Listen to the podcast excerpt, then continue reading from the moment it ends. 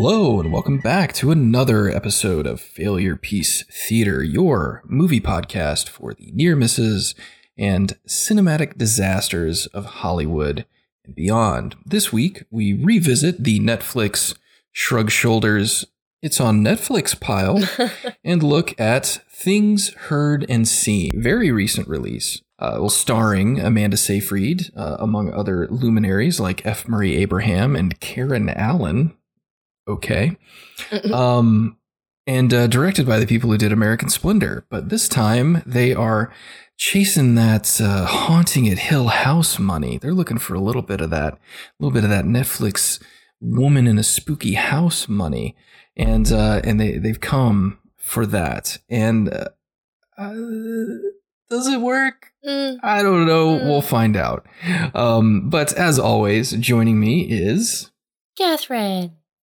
My sister. I am your amiable co-host Tim, and we are here to break down this this very intriguing Netflix entry. Um, don't know how well it's done. I know it cracked the top ten for a couple of days, which is is really one of the only sort of like Netflix. I think that's the only we have? reason I saw it is that it it managed to break through my very very long queue and and recommended list. That's just mostly things that I I meaning to watch that I haven't watched right. yet. Yeah, And, uh, have literally been on there for years. Yeah, you know, Fine. years and years. They disappear, they come back, and I'm like, oh, it's back. I should watch it tomorrow, maybe. Yeah, not tonight. Um, instead, I'm gonna watch this movie. Uh, so yeah, I watched it, and I I love that Netflix is doing horror or what sure. it thinks is horror. Yes, and- what the and you know algorithm what? has dictated horror should be. And you know what? It might be horror. I don't know. For somebody, it is. Yeah, I could I could see a particular sort of audience member genuinely finding this at the very least unsettling. Right? There are certainly some unsettling moments. Um, but I don't know if I'd go much further than that. Um, quite frankly, you know, before we get too hard, far into it, I was pretty bored through a lot of this. Uh, not because it was bad or ineptly put together, but because a lot of the second act of this film is just basically repeated ideas Yeah. over and over again. Like, hey, that guy's kind of crap, and this woman's really upset, and you're just going to get that for about the next 35 minutes. Uh, and not ineptly so, but not necessarily enough to, to really keep me engaged. I guess that's the the sneaky thing about these these Netflix movies is they're not incompetently made. Um, No. Originally, the the Netflix pool used to be full of you know I've I have mentioned them on this podcast before the fake movies, the movies that are not even Hallmark quality bad. Right. Um, yes. that you know we thought that they didn't go anywhere when you clicked on them but this this is insidious because this is actually pretty well made on the outside but it, Mhm. it contains nothing it's it's the cinematic equivalent of meringue Yes, uh, very voluminous, uh, very tall, but once you dig in, you find it's mostly air. Um, and and we'll we'll certainly get into the discussion of that. So I guess let's talk a bit about. I mean, horror preferences in general. You know, horror I've found is is really the flip side of comedy, and horror and comedy are extremely subjective. It depends so much on your person and and the particular proclivities of your personality to determine if something is going to make you laugh or make you scream.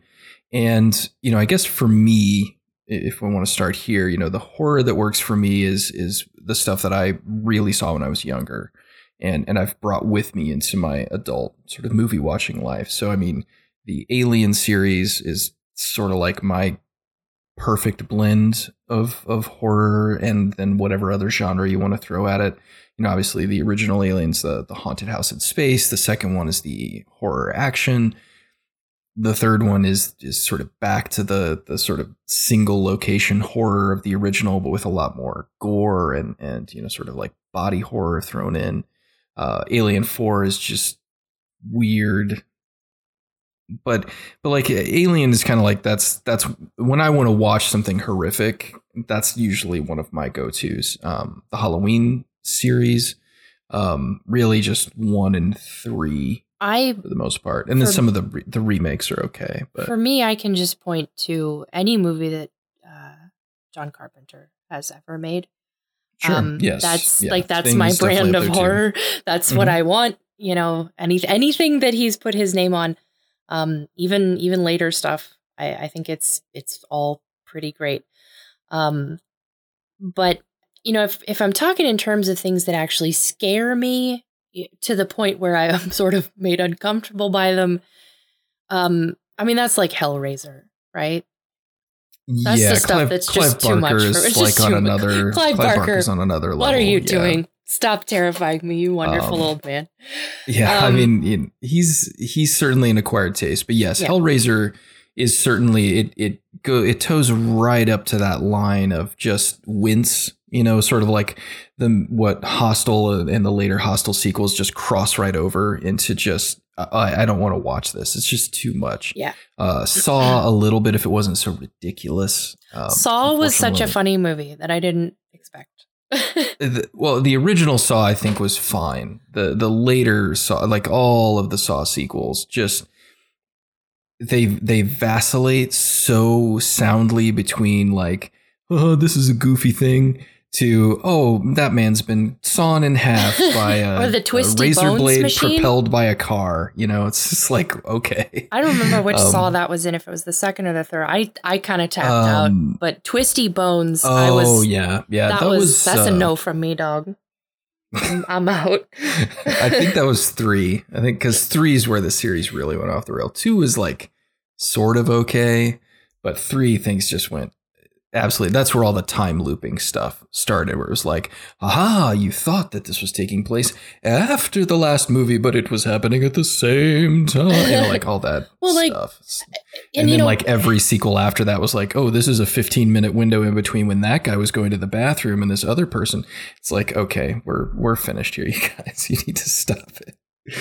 Go ahead, sorry. I I guess I guess the reason that, you know, movies like that come up and like, you know, your taste in horror being so subjective is I really like some aspects of this new Netflix horror era that we've entered, but then there are some things about it that I don't like. I don't think it pushes the envelope as much as it could.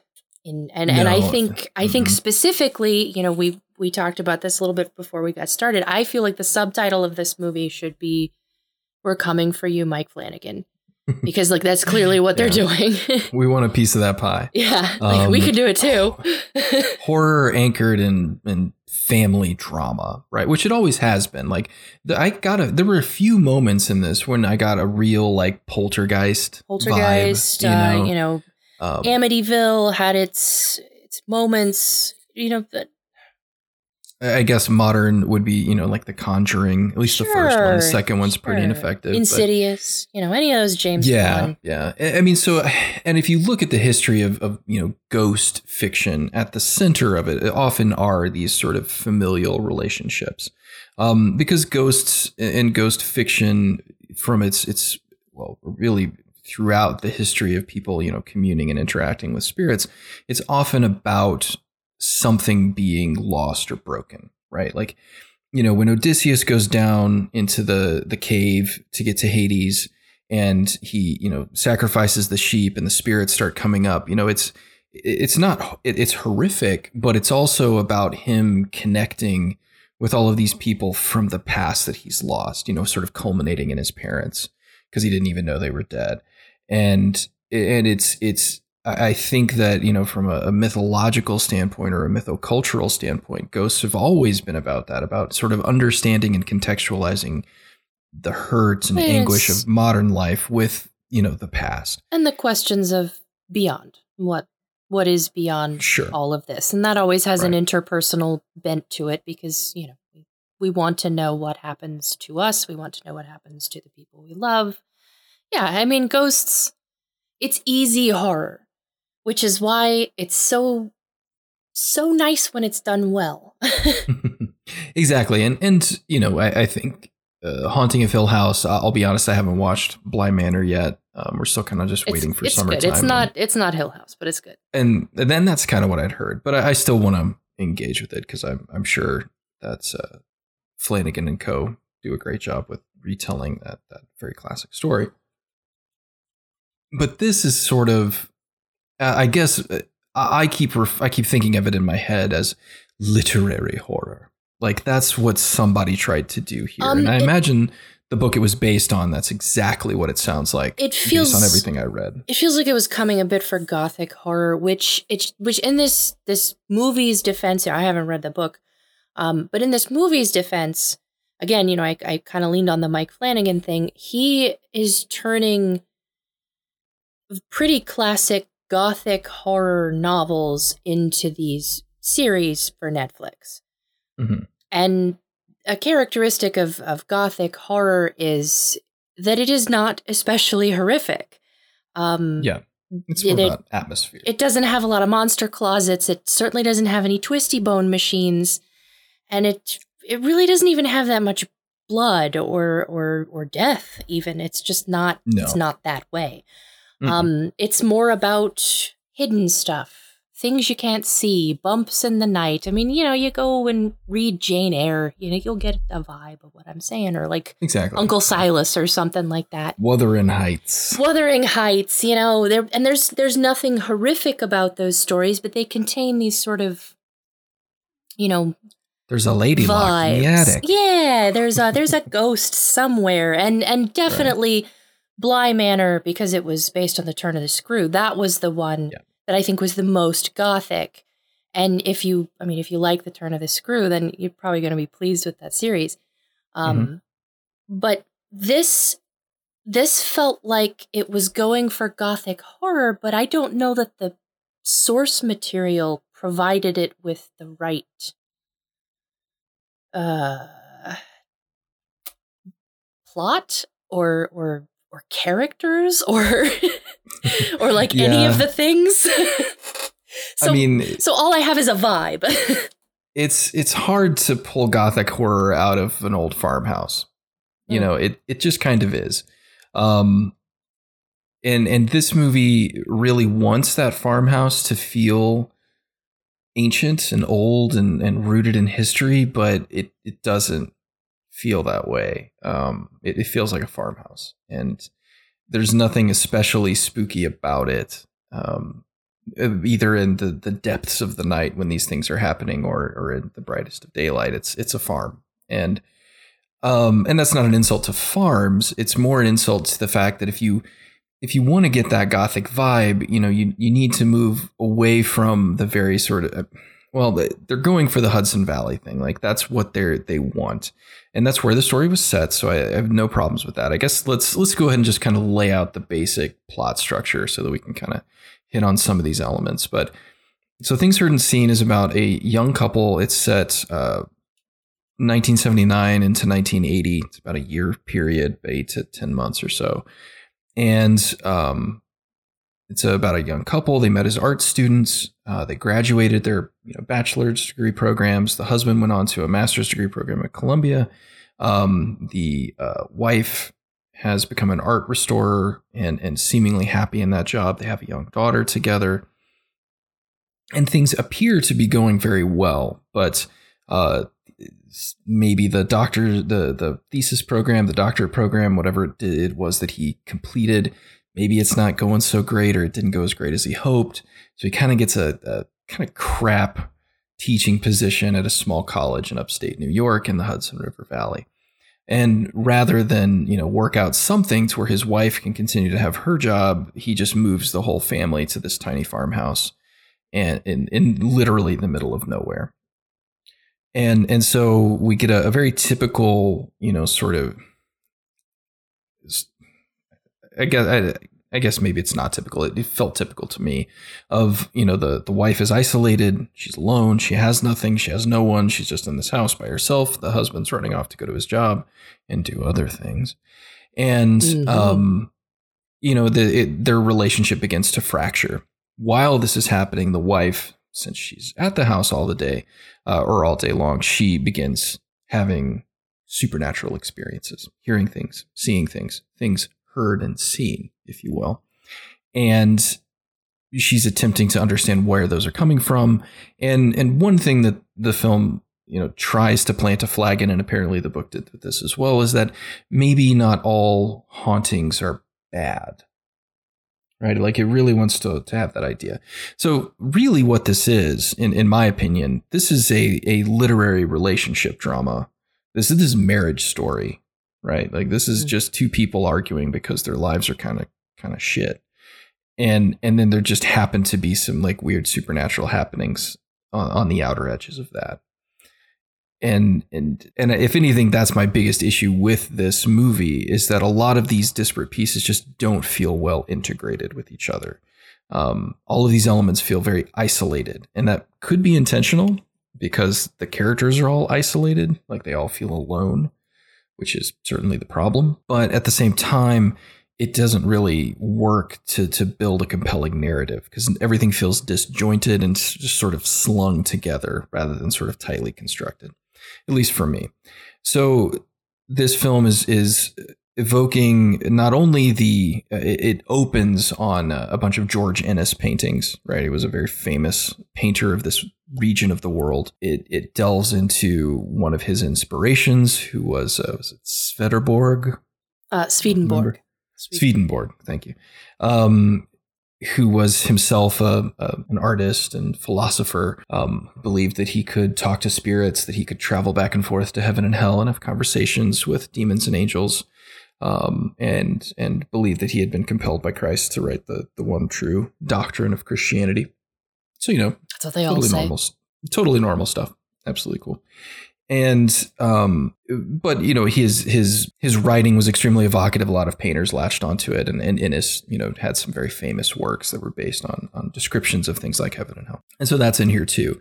So this movie is is trying in my opinion to be extremely adroit and very literary. It wants to and and it feels like it's reaching for that right? It wants to be very sort of staid and even keeled and just sort of run its its natural course. But then things just kind of go off the rails, uh, especially in the third act. So, um, I, I, did you have anything else you wanted to to add about the the overall plot? I mean, that's just the basic ideas this movie seems to be playing with. Um, I didn't like any of these people. I just I'm I'm just always instantly suspicious of a movie where I don't like anybody.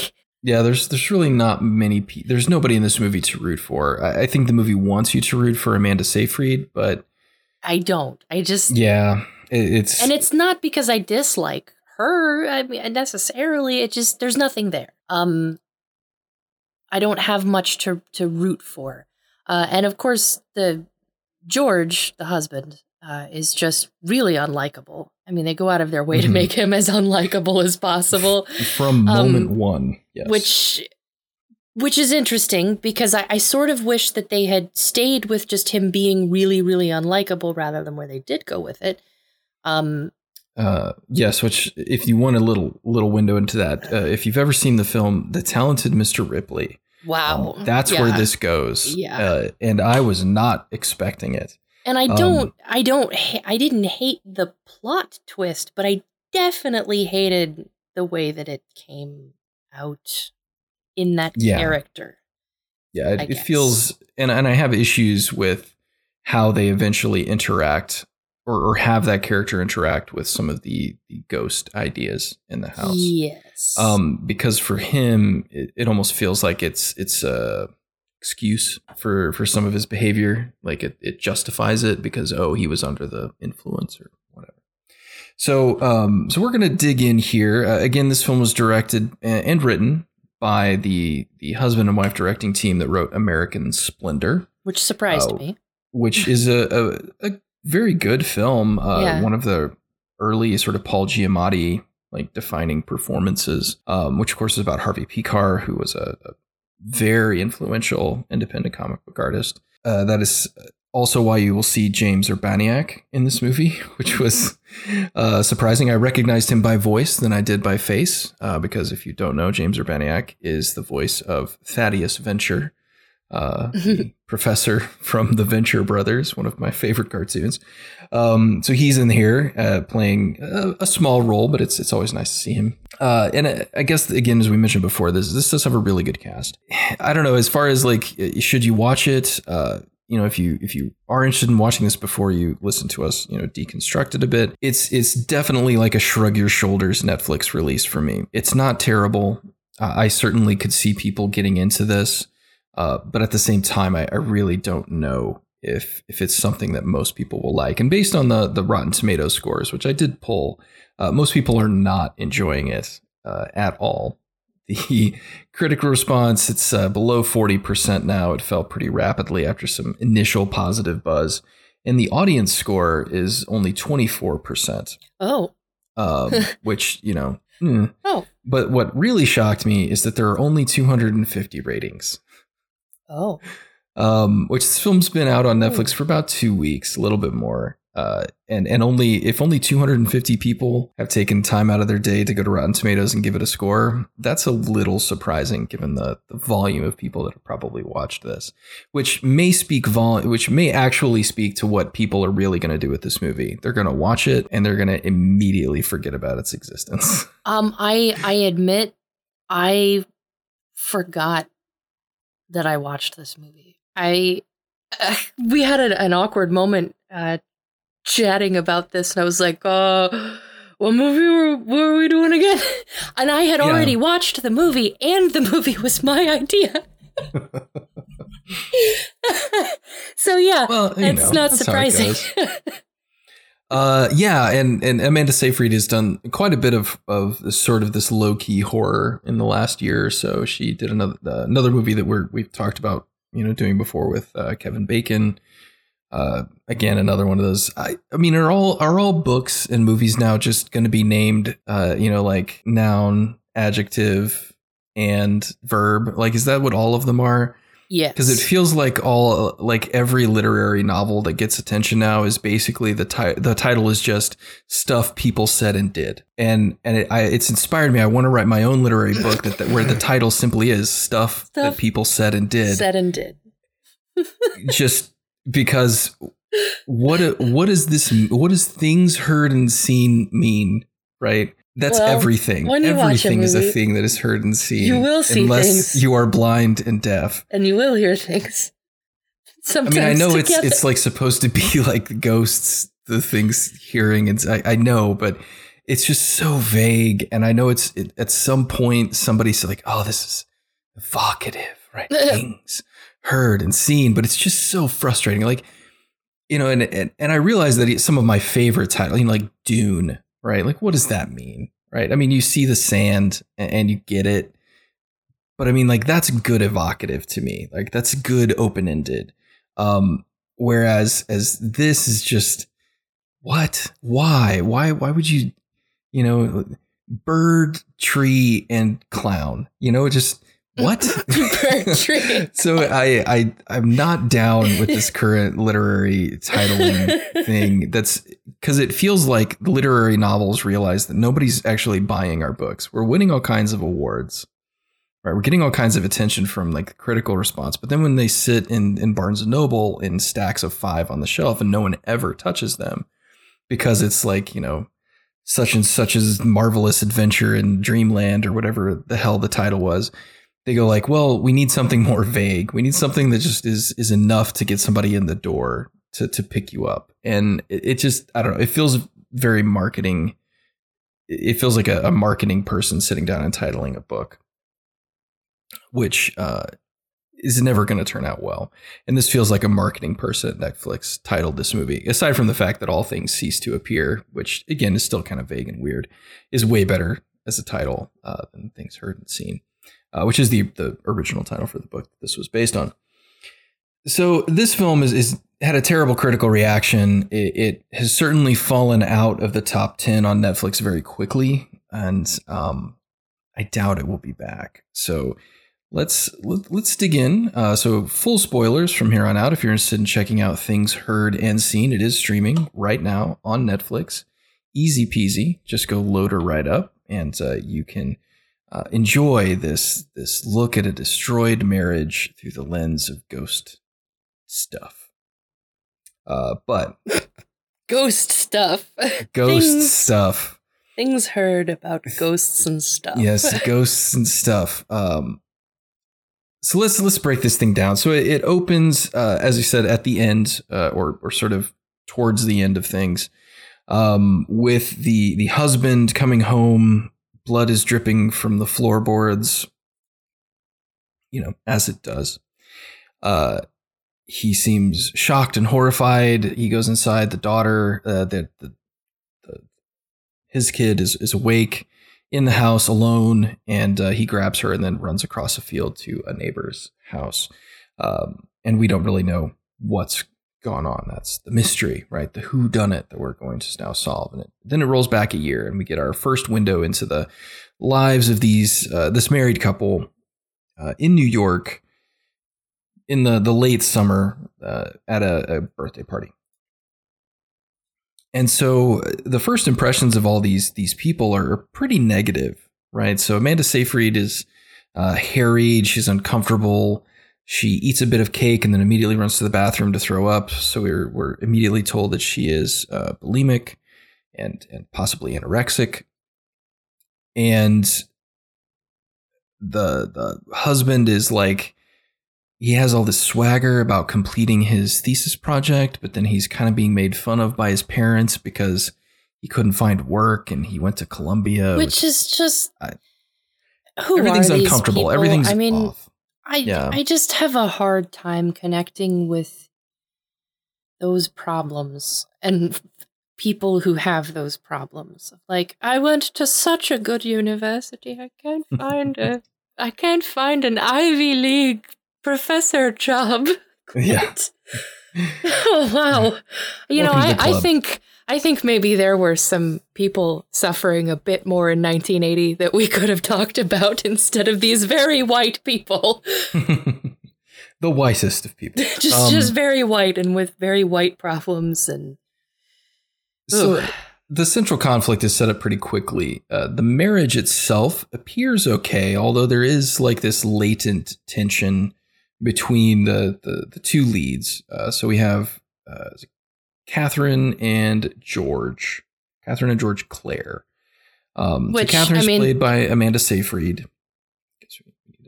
Point that out. Go ahead. Yeah. Well, no, I just they don't have any chemistry at all. No, no. I mean, when we talk about relationship, we're we're talking about the, the most perfunctory of of on-screen chemistry here yeah, Seyfried's character indicates later, you know, Catherine indicates later that she she comes from a religious family, a Catholic family, and she got pregnant and and basically did the right thing in getting married and and sort of having the child. Uh, she seems marginally regretful about that at the at the point that she's discussing this with another character in the film. Um, because you know obviously it's pushed your life in a very different direction. But the the crux of it is that uh, the husband george he's completed his thesis and he's trying to find work.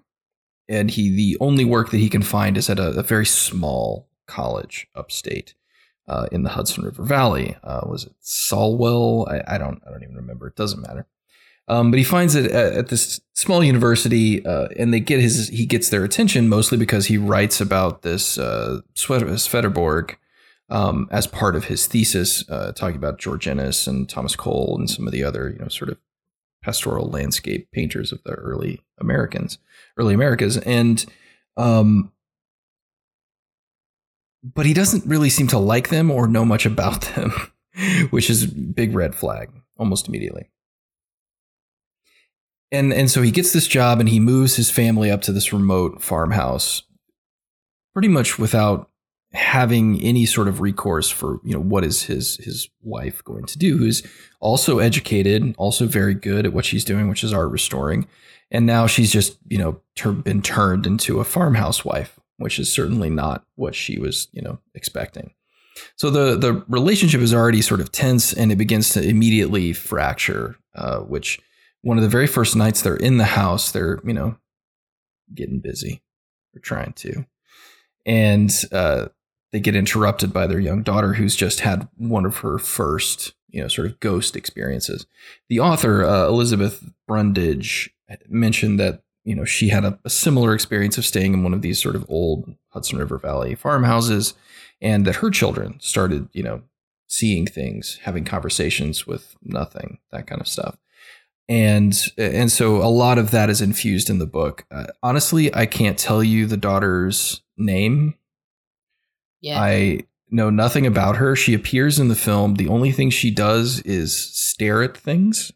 Yeah. Um and and then potentially say a cryptic thing now and then. That's it. Um no character, no no, she's not a character. Like there is is nothing about her that is a character. She has a couple of interactions. Uh, the the side characters in this, uh, in many ways, are more interesting than the core family, pretty easily. Um, so at his college job, uh, George begins running into a, a, lot of different people. His department chair, played by F. Murray Abraham, uh, who you know adores his wife when they meet a little bit later in the film, and they and we find out that he is a devout follower of Swedenborg as well and believes in the sort of spiritual connections that Swedenborg talked about and and you know holds seances and and all this you know crazy stuff. But he's very good. Um, he also has an adjunct teacher in the department who teaches weaving, right? Like basket, I guess, like basket weaving and stuff. Um, and they kind of, you know, have a, a good relationship at first, and then she, you know, also kind of falls in love with the wife. Basically, like everybody thinks Catherine is awesome except George. Like George is the only person that doesn't see Catherine as like and, and desirable and funny and intelligent. And frankly, the the film sets it up that the only reason he doesn't think that is that she won't have sex with him. I guess, and she won't drink her protein shakes. She just she just won't. well, she it. needs those to she have needs sex, those protein so shakes. she can be strong. Because she's very thin. Uh, even though Amanda Seyfried does not look especially thin in this I mean, movie, she looks she looks normal to me, but more so know. than what she normally looks. So, and, and there are all these undercurrents, right? This film is like plot thread the game. It's just we're gonna set up all these things, and if they pay off, great. If not, it's fine.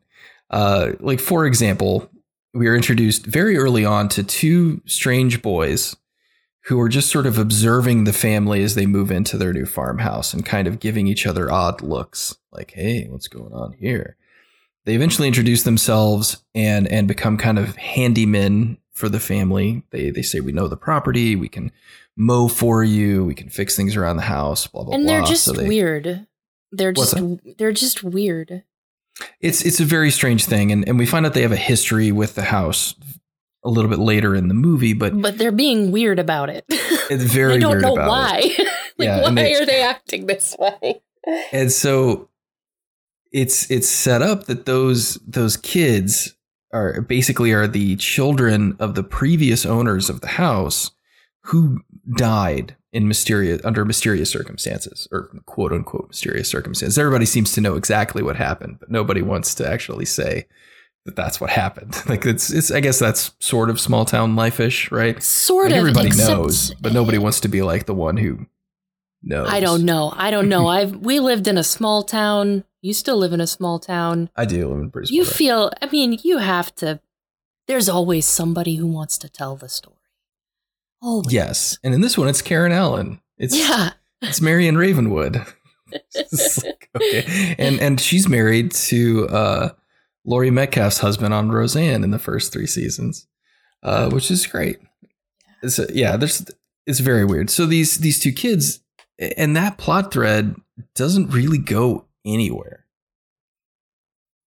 like at all, and there's no real resolution to it. I think the last scene of that kid in the movie is is him kind of yelling at the cops saying you know what happened and storming off and and it's like well was he important did we need to see what happened to him or is everything just okay now like what what is this so eh, they get introduced um, there are a variety of you know interesting characters around the town that she eventually interacts with uh, etc and then of course some some family members dipping their way in and out but things almost immediately start going wrong at the house, right? Lights are turning on and off, strange events, strange sounds.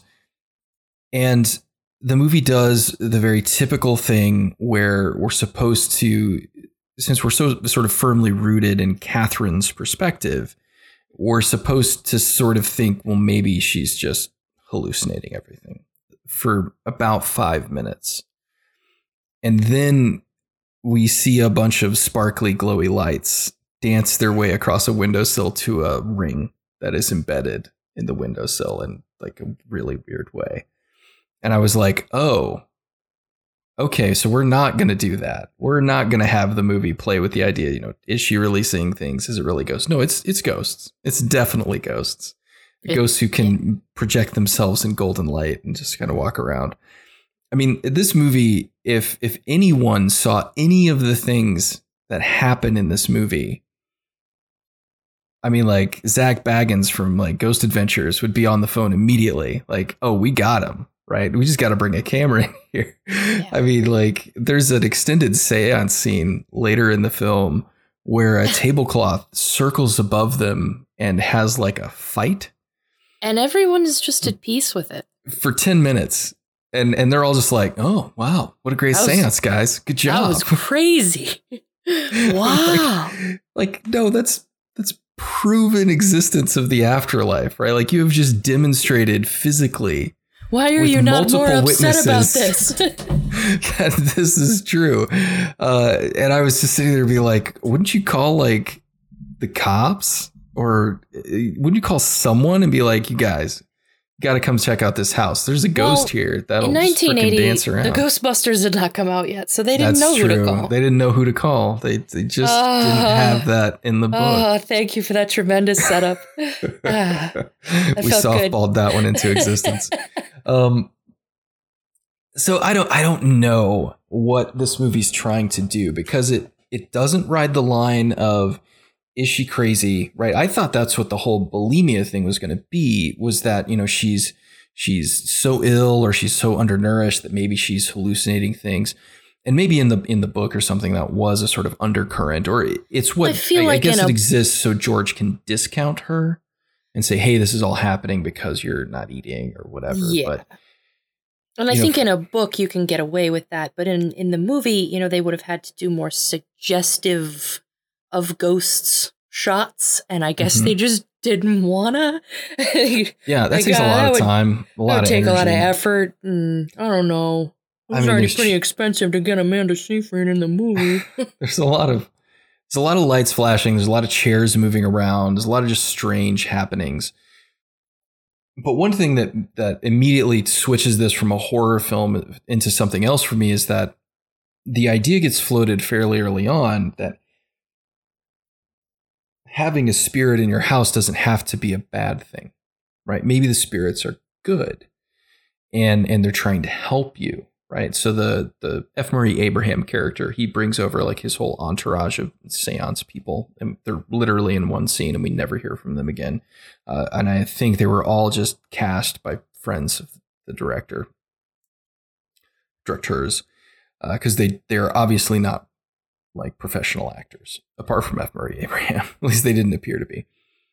And they have this seance, and, and the whole undercurrent of the seance scene is for these people to communicate that goodness will always win, whether in, in this life or the next, that spirits are here to help and not to hurt, and that you know you can just embrace them and and trust them and and so there's this whole concept that that the ghost is not actually the enemy um but then they also float the idea that there could be another ghost that is in Movies the same conversation that. Movies love which that.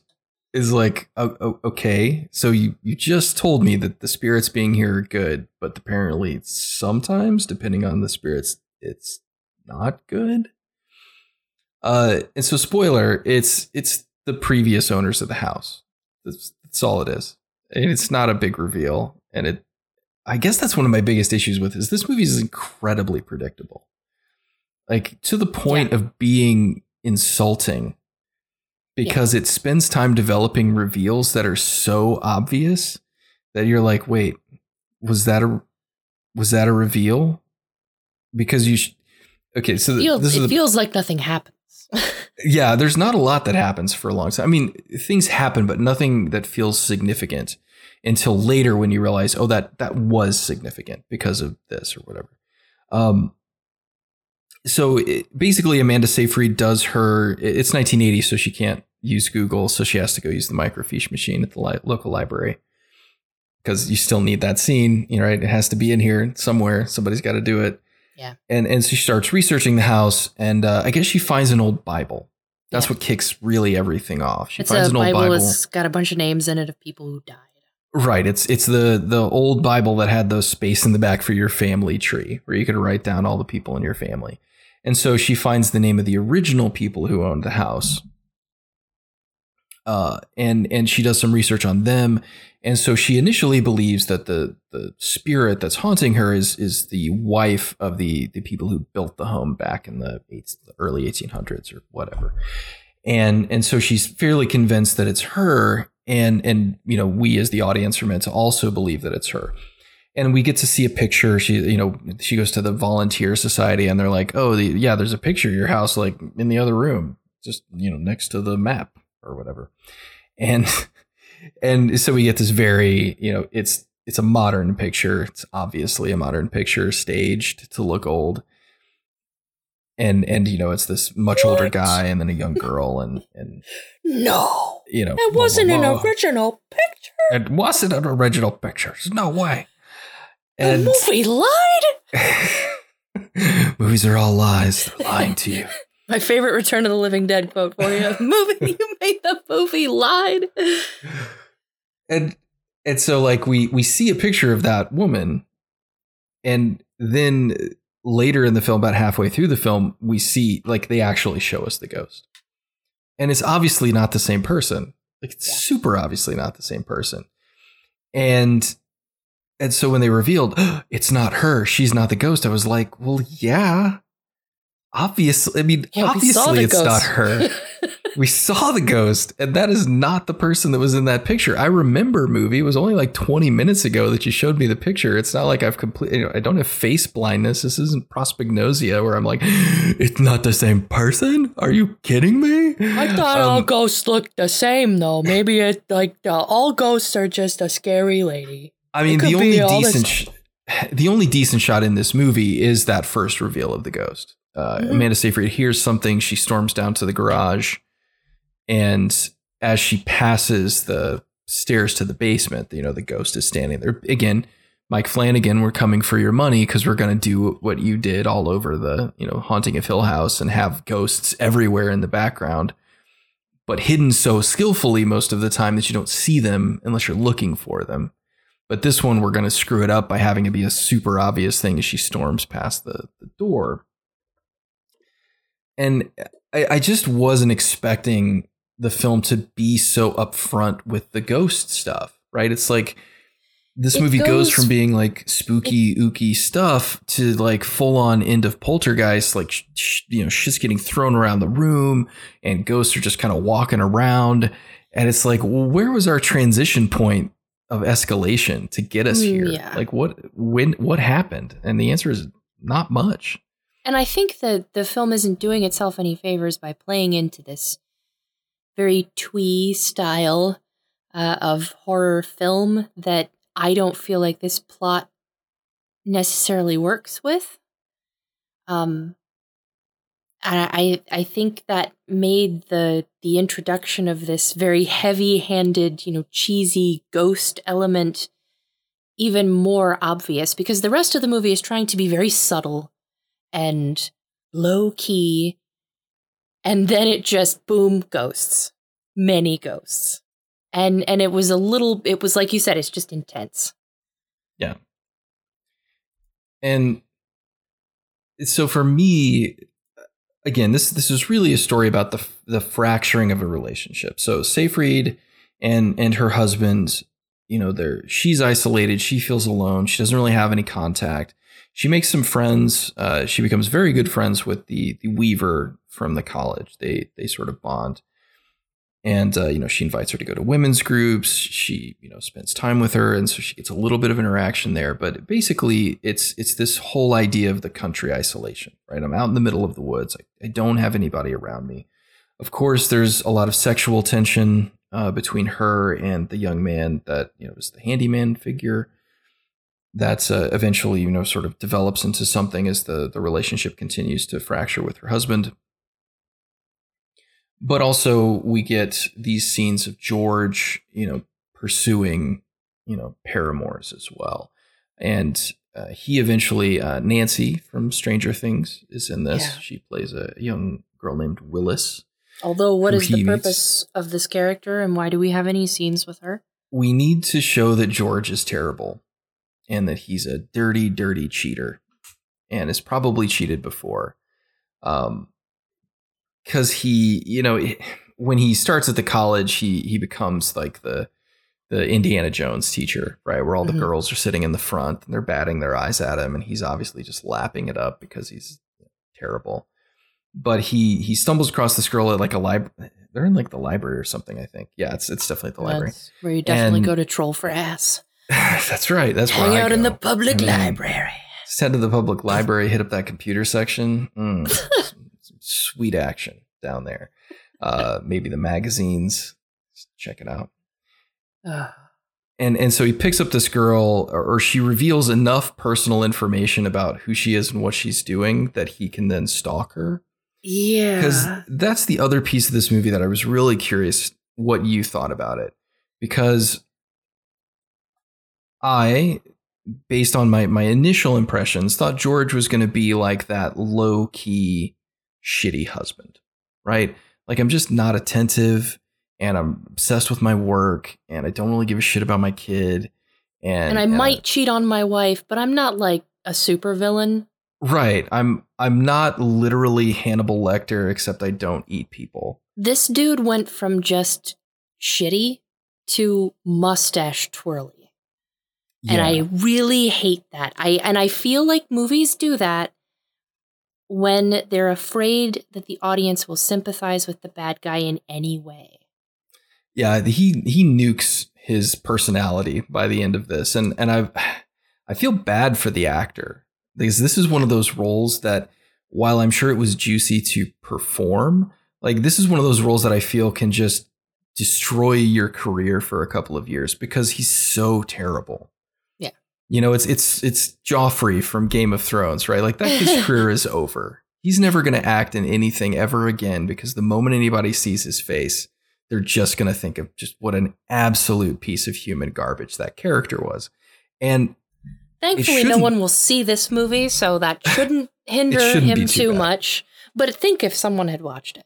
Yeah, and so uh, to to give you an idea of George's arc, he starts off as sort of a a just low key screw up who's wound up at this college because he didn't quite accomplish the goals that he had, but then finds some measure of success in this, you know, backwater college, right? Like, so he's he's the big man in a very small pond for a brief period of time, and and so like I was like, okay, that's fine. You know, there are plenty of people, there are plenty of literary stories that tell the the hidden personal lives of you know academic geniuses right? And just how absolutely terrible they can be to the people around them which he obviously is to his wife. Um, I, I, will say i'll give this film a bit of credit that it, it is if you are unfamiliar with the term gaslighting or you would like to see what that looks like when enacted as it often does in quote unquote real life this movie's not bad because the the gaslighting that George does to uh, Catherine's character is subtle most of the time, and but yet that sort of like severe back end that you see the threat behind it, right? You see the the danger in having this person constantly telling you, you know, obviously you you're you're seeing this wrong, right? This is the way it really is, and it certainly isn't something bad that I did. And it becomes super obvious once he attempts to then cover up his affair. He accuses her of potentially having an affair with uh, Jackie, who is the the Weaver character that she likes to hang out with. Oh, you know, are you going to be lesbians together? And you know, how dare you? And and and all of these these sort of terrible things that he does. But as you said, he goes full supervillain in the third act of this film. Um, he begins murdering people in cold blood to protect his relatively unimportant position. I mean, um, like, dude, you can just get a job at like a community college or something. You should yeah. just, just just give it up. yeah, you're you're at a tiny little school in in the Hudson River Valley, man. There's there's other stuff out there. Did you know there are so, other places to live in New York? yeah, it's like it's okay.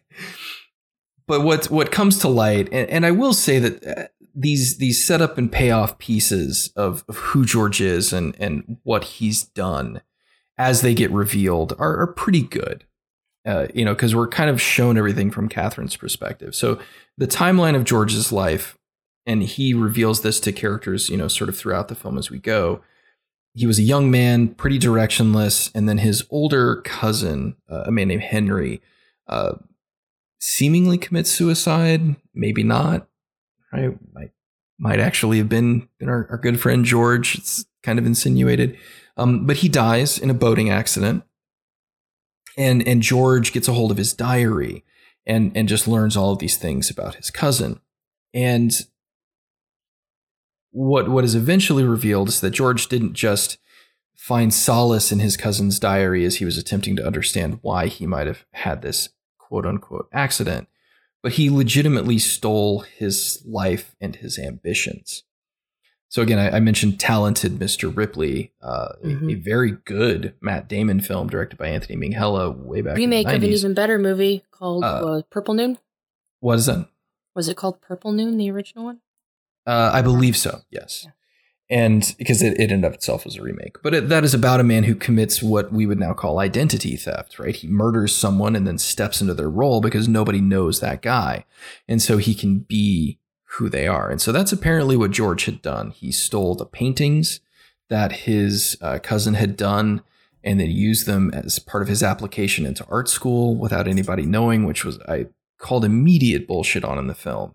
Like are you telling me that nobody had figured out that those paintings that he wound up with them like no one ever talked about them. It was that was suspect. But so he sold these paintings he used them to get into art school he went through art school barely made it apparently. And then what the big reveal the reveal that drives most of george's actions in the final stretch of the film is that he didn't actually pass his doctoral thesis. Um that he failed and his advisor refused to give him the letters of recommendation required to get a job in academia. And so he forged them. He just straight up wrote one for himself. Uh, as he says to another character later in the film, I wrote the letter I deserved. Which, I mean, if that that's how it works, line. it is a good line, right? Uh, and it is a line that unfortunately I think probably is has been uttered by more than a few disgruntled academics in their yeah. lifetime. Um, I actually I kind of wish that this had been the focus of the movie. yeah, I, I, would have liked yeah. to have seen this. I mean, maybe less supervillain. I still think they crammed a lot of that in there because I feel like the movie wastes a ton of time on ghosts when yes. the real horror is this relationship. Is this dude and how he has just jacked up his entire life, and as a result, the lives of these people that he claims to love and care for. Yeah, I mean that is the horror and the tragedy of the film, and it's meant the ghost stuff. So the the the connection to the house is that all of the women who have lived in that house had these domineering asshole husbands who ended up killing them basically um, they had you know either killing them for their ideas which it's strongly insinuated that the the wife of the original builder of the home had very different spiritual ideas than her husband. And so he took affront at that and killed her and, and either got rid of the body. Like, I, I don't think her murder was ever solved. And then the, the more recent owner of the house, her husband was heavily abusive. The, the, the two guys who work as the handyman, again, they're revealed as being the children of that couple and he talks about being violently abused. You know, he expressed the desire to play music and go to a music college, and you know, his father beat him with a two by four. So there's a, a ton of domestic violence, and and then it culminates in him um, basically gassing himself and his wife using the the car in the garage, right? Which Amanda Seyfried very early starts smelling like you know car fumes in the house repeatedly and that's the spirit that is attempting to, to reach out and connect with her throughout the film. Uh, the ring that she wears is is supposedly uh, belonged to the mother. She finds that ring on the windowsill when the glowy gold lights pass over it. She puts it on, so there's like this connection point there. That I guess we'll we'll get to the end, but it's revealed that that ring has a, a longer history with the house and the women who live there, which is like okay, I guess that's all right what difference does it make? But it's it the idea is that all of these women are connected by this this oppression being placed on them by you know the man in their lives. Okay. And that the the cycle has to be broken at some point and hopefully it will be. Uh, this time spoilers it's, it's kind of not. Mm, yeah i actually i i felt like uh the movie sort of fell down a little bit there because real hard. The ghosts didn't actually help. Nope, not at all. It didn't help anybody. Yep, not a whit. Uh, no help to be had. So this movie is is basically a long relationship drama that is the only thing that drives it are a series of somewhat slap hazardly or these these kind of sort of slapdash reveals of of things that our, our central character just doesn't know, either because somebody's lying to her or because she's just oblivious or ignorant. Um, and so the the major reveals, I guess we could run through them very quickly, are that the previous owner the owners of the house died there, which George knew because he talked to the real estate agent. That's who Karen Allen plays, and she told him, but he doesn't tell her about. Um, Which I still don't understand why that's just a trope in movies. I can't yeah. tell my wife about the dead I, people. I was trying to protect you from the bad I, things. I just, I don't understand. and so the the previous owners died. The kids that are being their handymen are their children. So why they want to hang around the house is again a plot thread that's brought up, and then just dismissed. They just say, "Oh, we like it," and they're like, "Oh, okay, cool."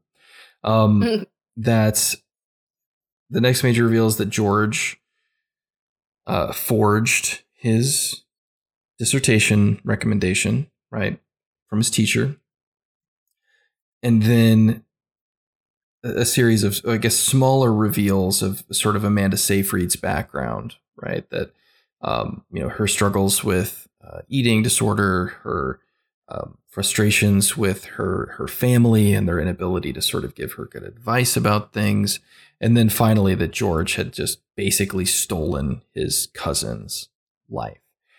And then everything at the end of the film just goes right off the rails. Uh, I mean, I just in in the goofiest ways.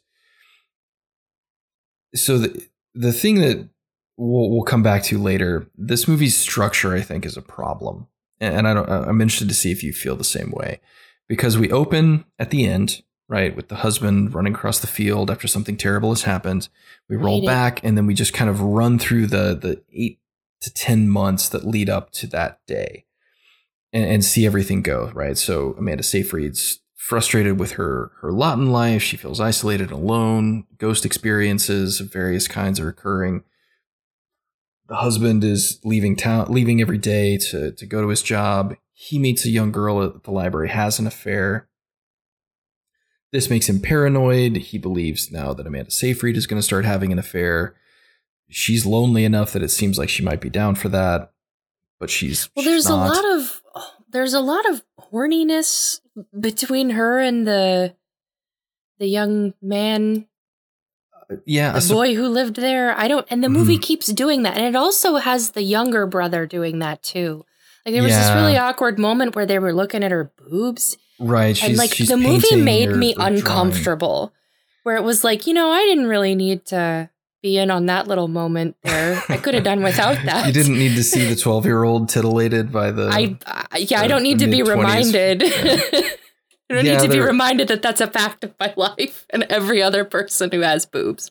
There's there's a couple of moments where uh, and again maybe this is something uh, that came out of the adaptation where you know it seems fairly innocent from Catherine's side from Seyfried's side you know she's just wearing a shirt and they're in like a cold attic or something but there certainly so is this weird. like this this like understated tension between them right? Like there is this this unstated attraction or at least it remains unstated until you know towards the end of the film for the older brother at least. But you know she's looking for someone to connect with. Uh, george is looking for somebody to have sex with and and they both kind of get what they want. Um, but the the breaking point of the film is when Seyfried has realized what her husband truly is, right? That he's been lying to her this whole time, that he's not really the person that she thought that he was, and so she decides to leave. And uh, he comes home after killing two people, or killing one and then attempting to kill another, and then you know makes this discovery, and and you know this this leads to them the you know, sort of final run of the movie. But I I just again that his turn to being a psychopath is also accompanied with this realization that the spirit of the, the husband that did the killing or whatever inspired them to do the killing is also in the house. And I had a huge problem with this because it almost seems like whether intentional or not the filmmakers are using this to kind of give his behaviors a pass. Yes. And it was it wasn't me it was the ghost. Yeah like he, that he, okay so would he not be this homicidal maniac except for these ghosts? Because it's kind of hinted at that he was this guy beforehand and maybe the ghosts are amplifying it i don't know but he starts hearing whispers like they both do. The the ghosty stuff in this movie just explodes in the third act. Like the last 40 minutes cheesy. of this movie. They're hearing, they're whispering. She's like, the ghost is like whispering, you're like, I'm here for you. I'm going to care for you. I'll keep you safe. Like it's like I'm just gonna be of, honest. Movies should never do that. No, it's so bad. Like I I like movies that do um or or media of any kind really because a few video games well so you and i both have an, an un, unreasonable affection for uh, the video game control that came out mm-hmm. last year I and one of the things that that movie does to great effect is that the, the the the situation that that character finds themselves in they're surrounded by this force called the hiss and what it mm-hmm. does is it makes people mutter these incomprehensible phrases yeah. Uh, and it just runs. It runs in the background of the soundtrack in most of the areas of the game, and you just kind of and, hear this noise. And what that game does really, really well is it doesn't take it over the line into cheesy. It somehow walks that very, very delicate balance, that very, very thin tightrope of of dialogue where it doesn't it doesn't take it too far.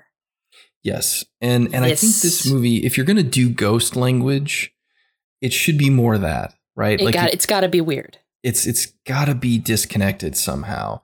If it's if it's literally just a human another human being talking to you and offering words of solace, I don't know if I'm okay with that. Well, at the very least, I will say it does not appeal to me. Right? Like it it doesn't work for me. And that stuff just really was kind of over the top. I mean, she has like she sees the ghost fully. The ghost has like facial expressions. She's talking to her.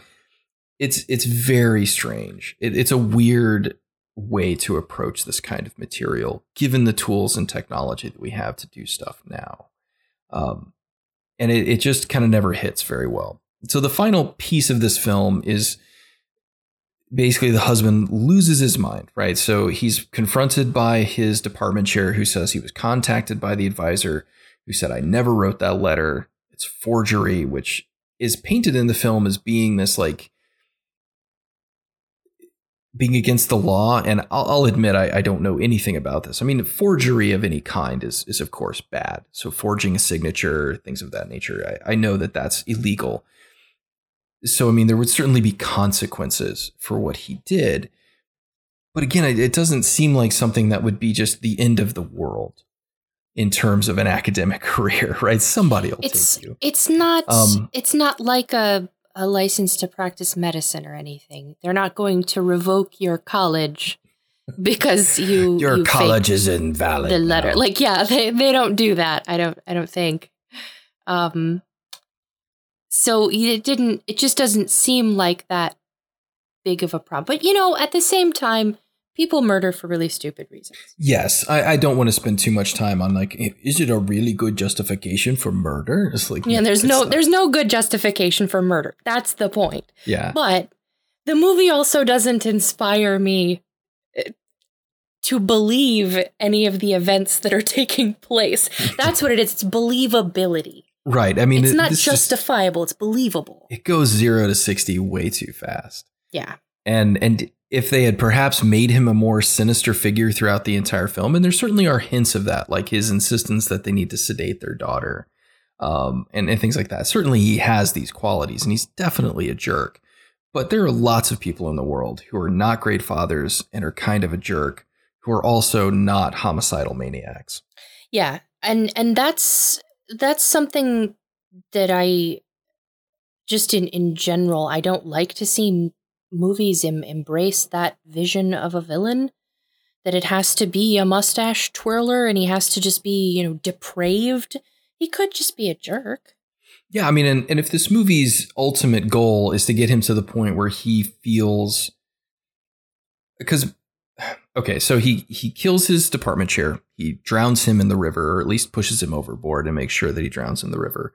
Um, and and we know this because he comes back to shore completely soaked. So he had left the boat out there and swam back to shore. So obviously bad things happened.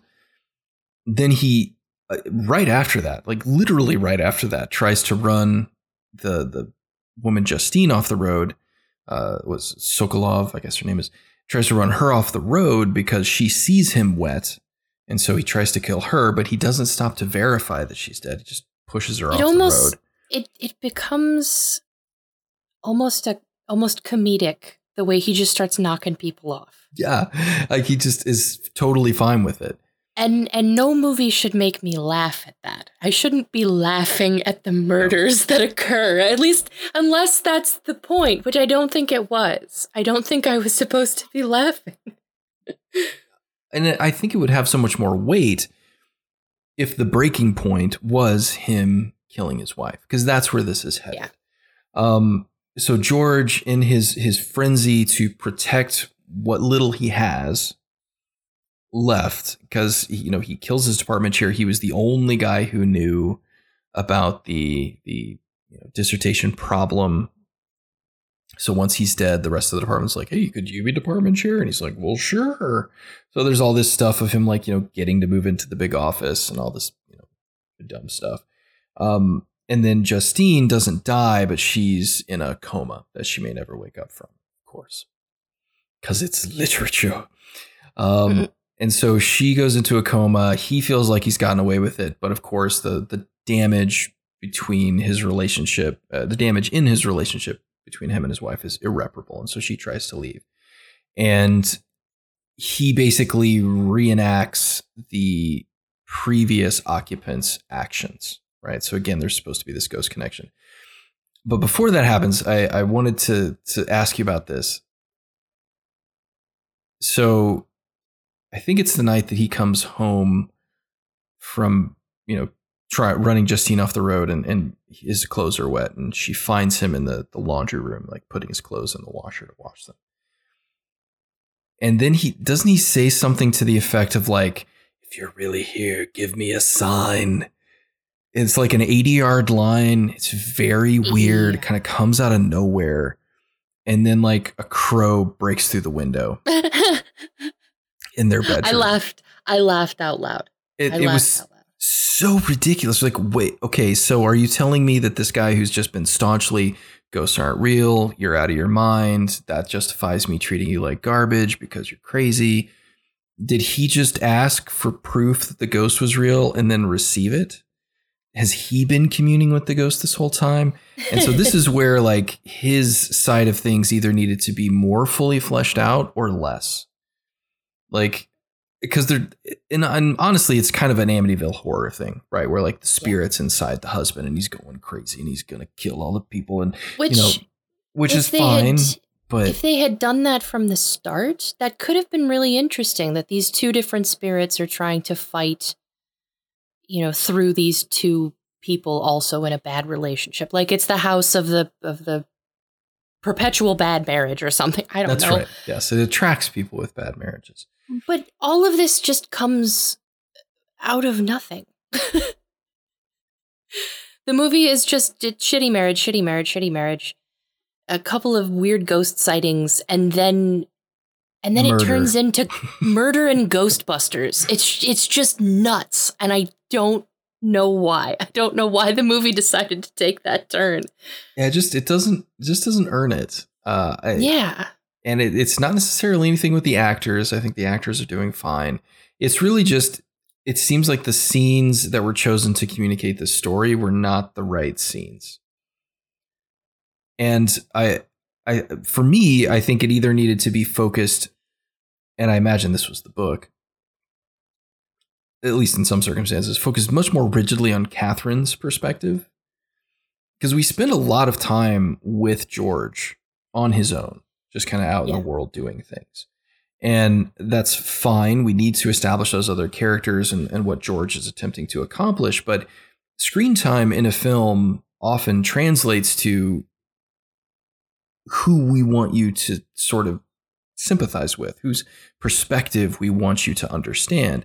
And since the movie is surprisingly balanced between the two of them, I don't think we really get pushed into Seyfried's world. And we don't necessarily get that sense of isolation because we're constantly backing, you know, bouncing back and forth. And I think this movie it's, would be much more terrifying if it was just Seyfried always in the house, having spooky experiences, talking to her daughter, the handyman kids coming by, people dropping in, but like everything stays in the house.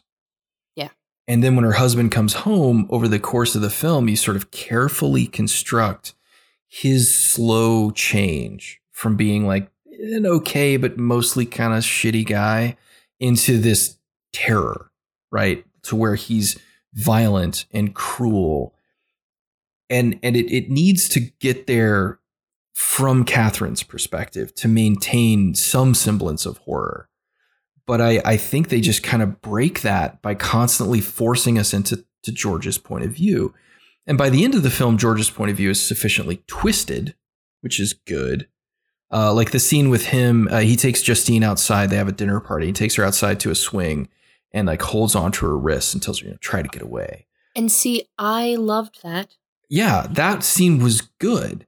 That was a flash of the movie I wished that this had been. right, because to make someone terrifying, you don't have to put an axe in their hand and have them stomp around the house. I mean, as The Shining shows us, that that works. But the reason why that works in The Shining is because that's the end result because of Jack Nicholson is terrifying. Well, yes, that too. but that is the end result of a much more slow and subtle buildup of change and tension inside of Jack Torrance as a character in that film, where you see the slow devolving of a man who wasn't good to begin with, but was not necessarily an axe murderer, but he gets there. And this movie kind of bungles that. And and um, and it, it rushes towards it in the last, you know, 20 minutes in a way that doesn't really feel natural at all. Yeah. Well, it couldn't make up its mind if it wanted a redemptive arc for George in some way and to like blame this on spirits or if it just wanted to go whole hog he was a terrible person all along because i like you said i'm still not really sure what the movie was trying to say yeah i mean it really feels like it's insinuating that he may have murdered his cousin um, as well you know he, he but it undercuts that with this with spiritual stuff. right. And and that was my again my biggest beef with the end of this movie is them letting him have an out. that you know oh the spirit is making me do it or i'm engaging with this dark spirit that this is driving me to these these lunatic, lunatic you know ideas but i i think that that's a an, an easy out for that character i think he was always that bad and and we need to see him always be that bad and i you know it, it's it's just it's it's unearned right it's it's unearned character beat um for the most part so I, I, guess let's talk about Seyfried real quick. I don't want to get too far away um, from her performance. I, I, I know you didn't really care for her take on this. I, I guess if you want to sort of go into why. Um, I just don't think she does anything. Uh, I didn't get a, a strong sense of anything from her. Like to the point where I don't I can't even really describe a character for you. I'm having a a real Queen Amidala moment where like I'm trying to I'm trying to conjure up even a little bit of detail about her that's not just what she looks like or you know like her job. But she, even her job, yeah. I don't. Re- we don't really see that. We don't get a sense no. of it. We hear about it, mm-hmm. um, but we're not shown anything. Uh, and I, I, I have a problem with it with her character because we see so much of George, and we get such a good idea of what kind of shitty person he is to the yeah. point where I, I enjoyed the George scenes more than the dude. I can't even remember her name. What was her name? Uh, Catherine. Catherine. Shit. Mm-hmm. That's my name. Shit. Hey, it's Catherine with a C. It's that's true. It's Catherine with a C. It's totally different. But but like that's what I'm saying. I I can't even commit to memory that this this woman has the same name as me. Um because there was just oh and, and she's she has an eating disorder. And yeah. uh, you know, don't get me started on how she's I really mom. hate characterizing people by their traumas or, you know, the children that they have. This is just bad. But we're all defined by our traumas right? I'm at, my dog died when I was six, and that became it. the entire crux of my character. Hate it. Um, yeah, it's it's it's weak. So, so I feel like she's beset upon wife. Like that's all she is. Yeah, she's beset upon. And I and, and I get it. I mean, I am a writer. I know that it's it's much easier to write a shit bag like I know that. I know that it's easier True. to sit down oh, on a, in front of a blank screen and write a terrible person right. because you can just sort of pack in all of this detail. Yeah. You know, it's easy to write that guy. But it's it shouldn't have been that hard to give us a slightly more detailed person. Just give her give her something. I mean, I've never been anxious to see characterizations through quirk in my whole life like I was with this movie. Like, give me something that this woman has, like a weird thing, or or just a, a, a hobby, or maybe she's got a catchphrase. Shit, I don't know. Just give me something other than I have giant eyes. yes, Amanda Seyfried does have uh, relatively large eye globes, and she is employing them to a great degree in this film. Well, she, it's things heard and seen. That's right. So, so you must emphasize the eyes. And yeah, I mean that's my issue with her as well. I, I don't think Amanda Seyfried is a bad actress. Um, I, I think she has taken some some. I don't know if she's always made great like choices in projects, and this this may fall into that category as well.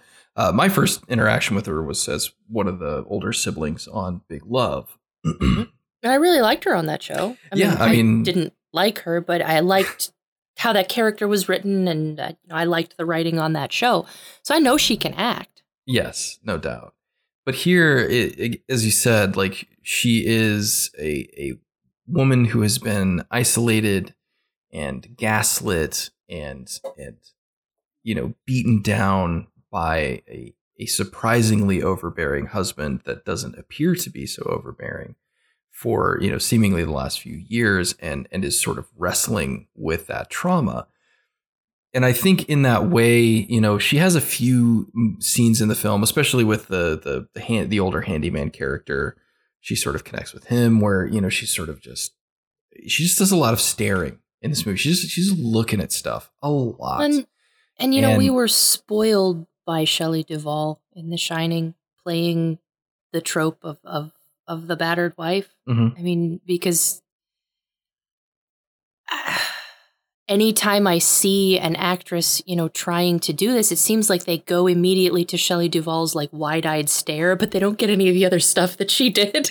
Yeah. so I feel like Seyfried gets there where she's got the big, you know, goggle-eyed, what am I doing here? But then we don't get the rest of the performance. Yeah, I unfortunately like her her moment is uh so the the end game of this movie she attempts to leave George discovers it and and earlier or just a few minutes before we had seen George filling a prescription of sedatives and we've been told earlier in the film that the way that the guy killed his previous wife the, the previous owners of the home is that he gave the entire family sedatives so that they would all go to sleep. Then he dragged the wife down to the garage or something and and basically gave you know killed them with carbon monoxide poisoning. And then the boys kind of woke up later and, and found their parents. So we see george buying a sedative you know i guess because the spirit told him to and and he laces one of her protein drinks like which this int- that whole thing i was like okay what? So he gets home from work finds the bags, comes inside. They have a little fight. She's like, ah, the baby's asleep. Just let her sleep. You know, blah, blah, blah. Go to bed. Don't worry about it. And then he's like, you look like you didn't eat your protein shake. And she's like, okay. He's like, you need to eat your protein shake. And in the middle of this fight, and this this girl knows that she is she's ditching this dude like that night. Are you telling me she took the time to just like sit down at the dining room table? And we don't see this happen, right? Uh, well, maybe she we see her pop it open. I don't remember. It doesn't. It literally doesn't matter. But she takes the time to drink this thing that he's just handed her and doesn't think about that. I, I again, I'm sitting there watching it, being like, "What? Why would you? take? why would you take when you when you guy? reach when you reach that point of feeling unsafe in your abusive marriage you should not be accepting food or drink from from this spouse they they probably don't have your best interests in mind Yeah, and um and and why would you at that? I just don't understand. And it's it's supposed to be super late. Like she says that it's super late. Like why would you do this? And and so he spikes the drink with a sedative, and and like her her big moment, and it's supposed to. You can tell like the design of it was supposed to be like this is it, right? This is her emotional crux, and she's out on their front lawn. The sedative has started kicking in and she just screams help us into the open air which should be this emotionally devastating moment right? It's it's the Shawshank moment right? They do it's on a crane it's bird's eye view she's looking up at the sky she's screaming at the top of her lungs. It's it, it should be this this moment that wrecks you. And i just laughed Hmm. maybe i'm the psychopath maybe i'm the sociopath maybe i'm the person that needs professional help but she did that and I just giggled. I was like, this is ridiculous. like, okay, if, if you are truly say, sedated now, you have a very limited amount of energy at your disposal and you are wasting it pounding your fists against the earth and screaming into the open air when you know full well that there is nothing that anybody can do for you. And if this was a character that I had any inkling as to their internal motivations or powers or strengths, she's obviously smart. She's obviously resilient. She's obviously capable.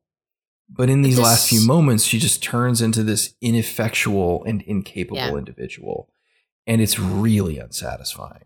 it um, it just relies on on every single bad bad bad trope about again like i said you know the battered wife trope but i see this in movies all the time and it doesn't work because it's not realistic you know be, a person is not defined or made by their traumas you know that's of course important to who you are but she needed more than that like a lot more than that Yeah. So as everything breaks down, she works her way back up to the bedroom to try and use the bedroom phone to, to call for help.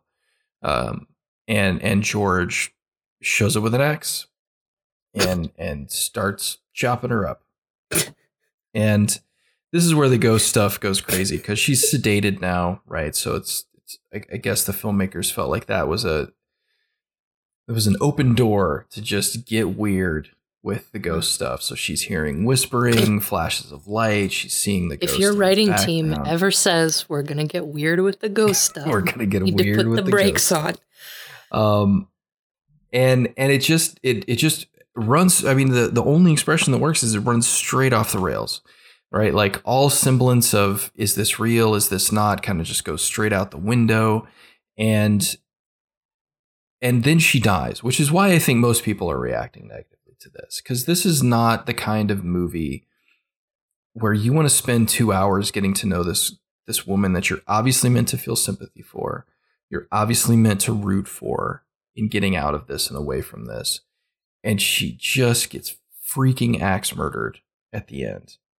And I don't care if you're going to have her show up later in a shimmery white dress with the other ghost in a shimmery white dress and be like, everything's fine now. Because remember, the movie told you good always wins. Does it? I, I it's it's completely unsatisfying. And the main thing that pissed me off is that like now what's going to happen to the kid? Right? Like cuz now the daughter's either going to grow up with this serial murderer, like triple mur- triple homicide in the last week that this guy's committed. So he's going to be her dad or she's going to grow up with her like terrible grandparents. Uh, supposedly the book answers this too because the book actually flashes has periods where it flashes forward like 20 years into the future with the grown-up daughter who is attempting to sell this farmhouse that's just kind of clung to her family. They can't get rid of it. And she finally sells it and has to go to the house and like finalize everything and it brings back all these memories. And and so I was like, well, that would have been interesting or an interesting perspective to to introduce That would have been like an interesting way to open the movie, Yeah, m- uh, definitely much more so than the way it is. like a neat framing device. I would have might have been might have nice. remembered more about the movie. Nah, probably not. Nah, probably not. but like there were just again threads that that just don't get wrapped up because it's like okay well what happens to her yeah we don't really care right like this who do, doesn't really matter so she dies and and then the police procedural part kicks in right so we had met the town sheriff earlier he's the one who's married to karen allen uh, he comes back and i i guess they're trying to play the small town just sort of intelligent but slightly off kilter guy and so, like the, his big scene, he like kind of just hoves his way into the bedroom. Body's there on the bed. There's blood everywhere. He looks down at the floor, looks back at George. He's like, "Is that your axe, George? That belong to you?" And, and that's like the end of the scene. It's like, what is this? Yeah, it's his axe. Of course, it's his axe. But George is attempting to say that it was a uh, robbery gone bad. Right, someone had broken into the house to rob it, found the wife, and and killed her while the daughter was downstairs asleep. So, yeah, makes sense. But he has an alibi because he says that it happened during the day that the wife was alive um, when he left, even though no one had seen her, and he left a note telling that she, telling everyone that she should not be disturbed because she was sick. So the, uh, that was the other piece it. Is like it all kind of his story is shaky. The the sheriff immediately believes that it's him, but doesn't have enough evidence. I'm like, A, if she was on a sedative, that would immediately show up in a toxicology report, which would definitely be a thing that they would do immediately. Even in 1980, they would run a toxicology report. So that's going to be suspicious. But that And- was the olden time. I, I just, there were just a bunch of pieces. It was like, okay, well, why is it not a foregone conclusion that this guy is the guilty party? And then the whole thing comes down to Justine waking up from her coma because the ghost tells her to. That's that's what it is. And Justine, of course, knows the truth Oh. about who he was because he saw the scarf that she gave to the little dalliance. Um, that Justine had made a scarf, and then he gave it to his his paramour instead of to the his mother that he said he was going to give it to. So Justine knows about that. Justine saw him wet coming out of the river on the night the department chair died, and then of course, you know, Justine remembers quite clearly that he's the one that ran her off the road. So with all of that evidence, he's doomed. So we get our, our last scene of the film, really, is George preparing for the end. Uh, he shaves.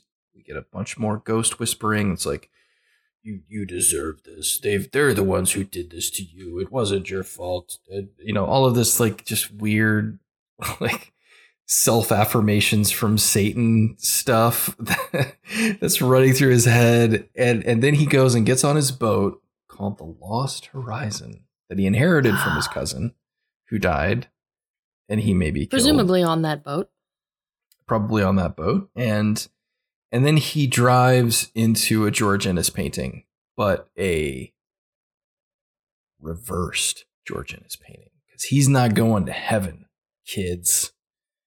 He's going to hell, straight down. What? So the what the first the opening shots of this film are all of these pastoral images that eventually mm. you know fade into a, an overlay that looks like it over the frame. And so the last set of images in this film are again, he's sailing into a storm, and that storm turns into a, a George Inness painting, but now it's the upside down cross, and there's fire in the water that's consuming the boat. And I've actually, I mean, a surprising number of people have done like, you know, the what happens at the end of things heard and seen videos on YouTube where it's like, are, I mean, do you have questions? Are you not, are you not sure what happened? Yeah. Um, he dies.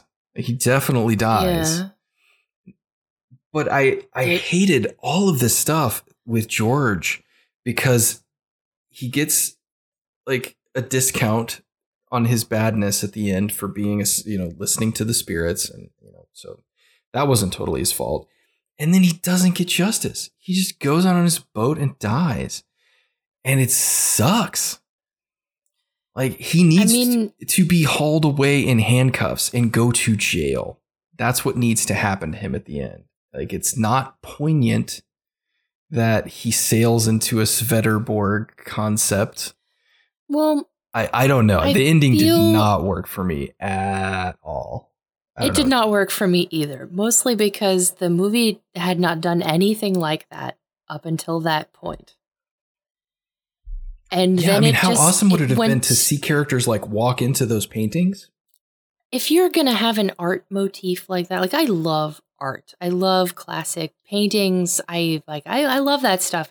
If they had worked that into the whole movie, we would be telling a different story right now because yeah. that's a neat that's a neat visual trick but the movie had the little bit in the beginning which was not at all like what happens at the end and then it has this weird drug fueled surrealist moment of George headed into this painting. And I'm like, that's visually really cool. But what? Why? Why are you doing this now? Yeah, I mean, and, and maybe it's a real George Inness painting, and they, I, I don't know enough about. Like, I don't care. Work. But That's yeah, the thing. It, I don't care. It doesn't matter, and and again, like, but having him be like immortalized in that way, I'm like, don't give that guy this credit. Don't let him be, you know, have this moments of like, oh, I've I've reached my culminating moment, the crux of my existence. And then the actual last shot of the film is we zoom in on the the, the original couple that built the house, and she's the one wearing the ring. That's like the big reveal. Which we already knew. Yeah. Okay. I already knew that. Stop telling me things I already know. it's just it's such a weird choice for your final shot. And I, I'm with you. Like for a movie that is populated with art history professors and art students, there's not enough discussion of art in this movie. We get like two scenes where F. Murray Abraham's character gets to like wax poetic about Swedenborg or Inness or, or something. Well, and I mean, and, Swedenborg is, was a really interesting person just to talk about. Like, there's a yeah. lot of weird stuff you can talk about, and and if he's like an enthusiast. It would have been cool if we saw like one of his lectures. I was kind of waiting exactly for the. what I was going to say. Like I was waiting for the lecture scene trope to show up and it never did. It didn't. It's just it's George lecturing and you know, and those scenes are about him being admired by his students. Like, yeah, I, I really thought that, you know, around the middle mark of this movie, you know, 45 minutes to an hour, we would cut in and you know, Amanda Seyfried, maybe, you know, I understand like the whole thing is like she doesn't generally. Well, here's the thing. Okay, she has her own car. Okay, so she's not isolated at the house, right? She's not trapped there. I mean, she is, but she's not physically trapped there. She can leave when she wants to. And so she goes into town periodically. She goes to the, you know, the historical society. She goes to the library. She's grocery shopping, whatever. So I'm like, could we have not had a scene where she goes to the college one day and, you know, she's already met a lot of these people at the various functions that they've had at their house. Why wouldn't she go and sit in on a lecture, right, on Swedenborg? And then she and F. Murray Abraham, Abraham's character are obviously sort of simpatico on their worldview with this stuff. Like they feel similarly about it so there would have been opportunity there to have a conversation about like oh here are the, the spiritual implications of this and you know hey yes there's there's great or goodness maybe in the spirits like she goes home. to a basket weaving workshop that her friend runs Right. But didn't even do that. Yeah there's, like there's that sounds like the kind of kooky thing that a lady would have done in upstate new york in the 1980s and we don't see it. It's it's very weird just super obvious things that you could use to to help flesh that out because at this point it, all of that stuff about Swedenborg and Inness and and the you know the goodness of heaven and hell it's all just name droppy stuff. Yeah. right? It, it feels like well we're we're going to put this in here so we it, this feels literary and legitimate. it looks not like we did our necessarily we're going research to use it what's that it looks like we did our research Exactly. Yeah, we're art people, so we're going to put our art stuff in there. And you know, as somebody who who also taught art, like I understand that like art discussions are fascinating, and in film, it's one of the best things you can do because art has that visual component, and then you can marry that up with dialogue that then advances your story or reveals aspects of your character. But you still have the visual to anchor it off of, right? So it's not just pure theory. It's not just pure ideas. You have something physical that you can reference. And and it just this movie just doesn't do that with anything right? It it, it introduces all of these interesting i mean both of these characters are artists or at least you know they're supposed to be. Obviously george eventually it's revealed he's not actually an artist. He was just pretending. But Seyfried is and and george obviously knows a lot about art now and because he's gone she doesn't programs. even talk about art No, she does a couple of drawings, but at no point does she do or say anything about the nature of art and and what that means to her and if she's been cut off from that world, how that references it. And it, it's it's just it's very half baked. And I guess that's really what this movie is. It's just kind of half baked. And it's still two hours long. And I was to be as long as it is, and really be as sparse as it is in terms of plot. Like there's not a lot happening here. Um, Yeah. Again, there's some very pointed reveals. There's a lot of you know subtle and and oftentimes not so subtle character work. But to not accomplish some of the things that they set up in the film in that two hour span is kind of shocking. It, it just feels it's surprising to me that some of these pieces are just absent and and that they rush to this Amityville horror ending that it just doesn't work. You know, it I I really think this movie would have benefited, and maybe the source material did this too. I, I certainly would believe that it did.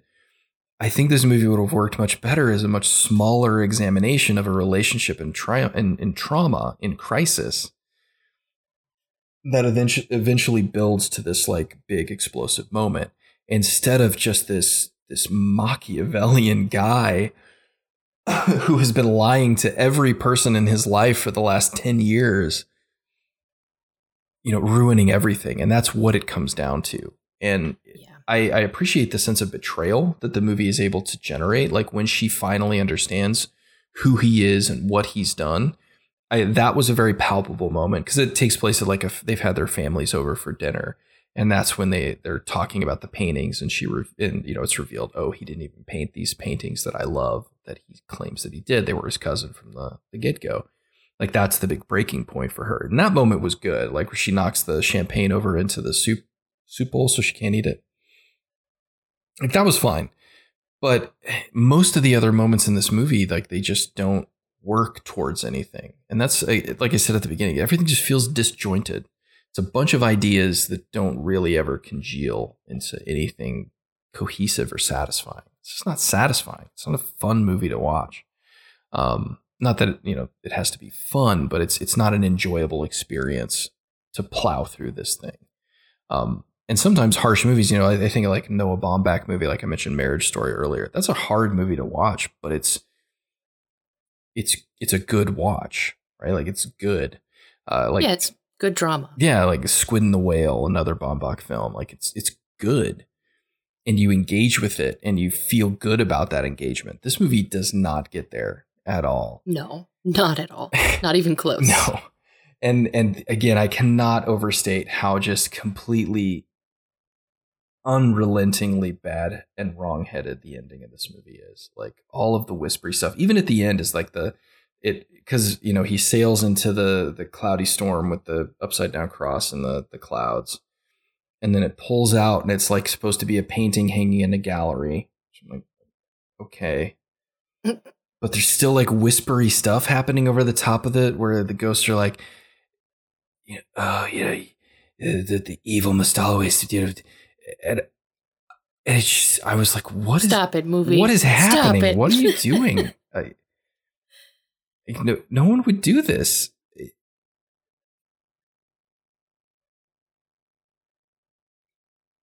You know, the music goes very like exorcisty in that section. It, I, I don't know. It just, it was weird. It's just, it's weird. And, and I like weird. I'm down with weird 99% of the time. But this is weird that is is unmotivated. It's it's like they're trying to scare you or it, like they're trying to do things that they've been told oh these are scary things. These are you know this music is scary and if you kind of have some whispering going in the background that's pretty scary. And and maybe it's it's the film being recut late in the process to become something else right? Because again this is unlike most of what these two directors have done pretty substantially. Yeah. and i wonder if because all of these weird things like the the sort of strange special effects the whispery voiceovers all of that stuff that can be done well after the fact like well after the fact and I, it feels like maybe somebody the, either on the netflix side which would make sense or or just to sell this thing they were like we got to amp this up man like we got to have some weird stuff here at the end you just got to do it because this is just a relationship drama and relationship dramas are not necessarily going to get to the top 10 on Netflix, right? But you put a ghost in, meh, might be able to do it. But the big thing for me, um, so well, I, I, guess just in general, I think we're about ready really to move into the the, the end game with this one.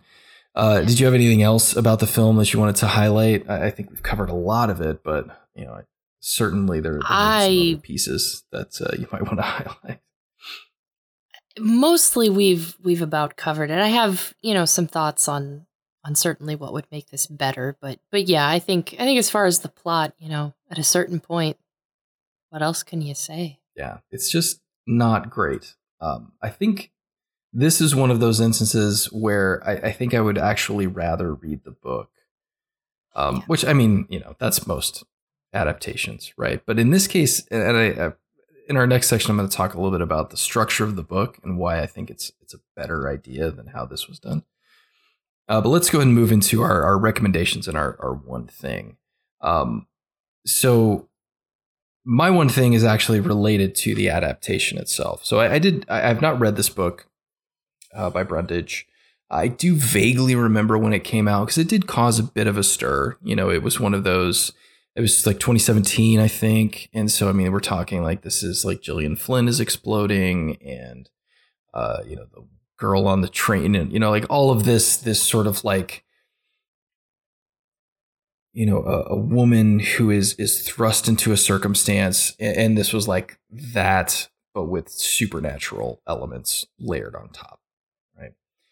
Yeah. And so the book of this is more a police procedural.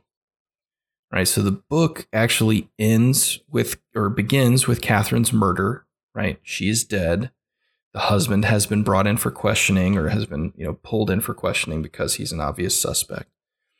And most of the film is then told in flashback both as a combination of like interviews with people relating to the investigation, and then of course, you know, other characters sharing thoughts. That's the supposedly based on what I've read, that's the the sort of basic structure of the book. And the moment I read that, I was like, oh, that would work so much better. Because I will say, the the once Catherine is is dead, and we've basically been brought up to speed with the first scene of the film when the husband is you know carrying the daughter across the, the field we get a little spark of life once the sheriff comes in and starts busting down doors and trying to ask questions right? Like all of a sudden it was like oh okay now we've got some motivation right? We've got a character trying to, to actually do something in this film i.e solve a mystery and and once i read that the book was kind of built around that process I was like that's exactly what this film needed to be right? Like instead of having the moment of tension be like, what's the blood dripping on the car that we saw at the opening? Just go ahead and let us know that Catherine's dead. Like just show it. Because uh, yeah. basically 20 minutes into the movie, when you see how this is all going down, like you know whose blood it is anyway, right? Like it's not a reveal that it's Catherine who's dead by the end of this film. Just have it, you know, lead with her being dead, like the book did, and then have everything sort of come out in the investigation, right? We find out about you know George's affair, the dissertation stuff like, but it's all done through that lens of of you know the police trying to solve this murder. It's a much more sort of compelling way to structure this narrative, and I think ultimately that's my one thing. You can tell that they really wanted to focus on Catherine's experience and let the film be driven by that, which is not a bad choice but they don't even fully go into that because we have all these other perspectives that we follow. And so if if you're not going to just re- revamp this and have it be just Catherine's story from her perspective for the entire time through, I think I would have much rather seen this film as a let's solve the mystery of how this woman died. Um, and, and just we know it's her husband, but how do we prove it? Like that's that to me is really more more potentially satisfying. And um, it and it would have maybe introduced, you know, something a little more horror oriented because it would be about you know sort of piecing together the puzzle with her while she's still alive. I don't know, that could have been really cool. Yeah. Um, you know, the flashbacks. Damn it, movie. the flashbacks, I'm sure the brothers would have provided a lot of context about their conversations about how she was feeling. Justine could have talked about um, the uh, relationship with George from her perspective, and then of course F. Murray Abraham's character, um, you know, or or the you know other people in the art department could have provided context on you know the, the sort of ghost side of things. Maybe I don't know, but it it just it seems like it might have been a better way to structure a story like this, um, rather than try and create tension where you can't really create tension. You know, it's it doesn't really do anything. Like the film is not tense because we don't know how, you know, we don't know who dies. Like we it's obvious who dies. but yeah. it, it doesn't really land, right? So that would have been my one thing is just change up the structure of the film. The, you'll keep the scenes themselves. I, I think there are certainly some scenes that could be added to try and flesh out certain key points. But keep the scenes, but reframe them and recontextualize them through this, you know, we've got to solve the murder of this woman kind of thing. but that's that's my one thing. So what what did you have? For me, I I would really like to remove the ghosts. I feel like this could have been such a cool movie if it maybe didn't have any supernatural stuff in it. And I feel like you could almost just edit those scenes out and you would still have a, a, movie that, that might even be a little bit easier to get through. Um, I would have loved to have seen something focused on this discovery of her husband being a monster and having this dark past. And, you know, I, the supernatural stuff just felt so weird and tacked on I almost wish it wasn't there at all. I like I, I strongly wish it wasn't there. Um, and I would have leaned hard into the relationship aspect of it because I feel like that was a more compelling scare. Um, or at least it was for me. Yeah, Um, those are the truly frightening moments in the film. Nothing with the ghosts elicits much. I mean, really, the only thing we get with the ghosts are some exploding night lights, Yeah, some moving rocking chairs, it's not really doing it for me. I'm sorry. some very, very bad ghost effects that are Yeah. supposed to be like black and white picturey. It's like, okay, right.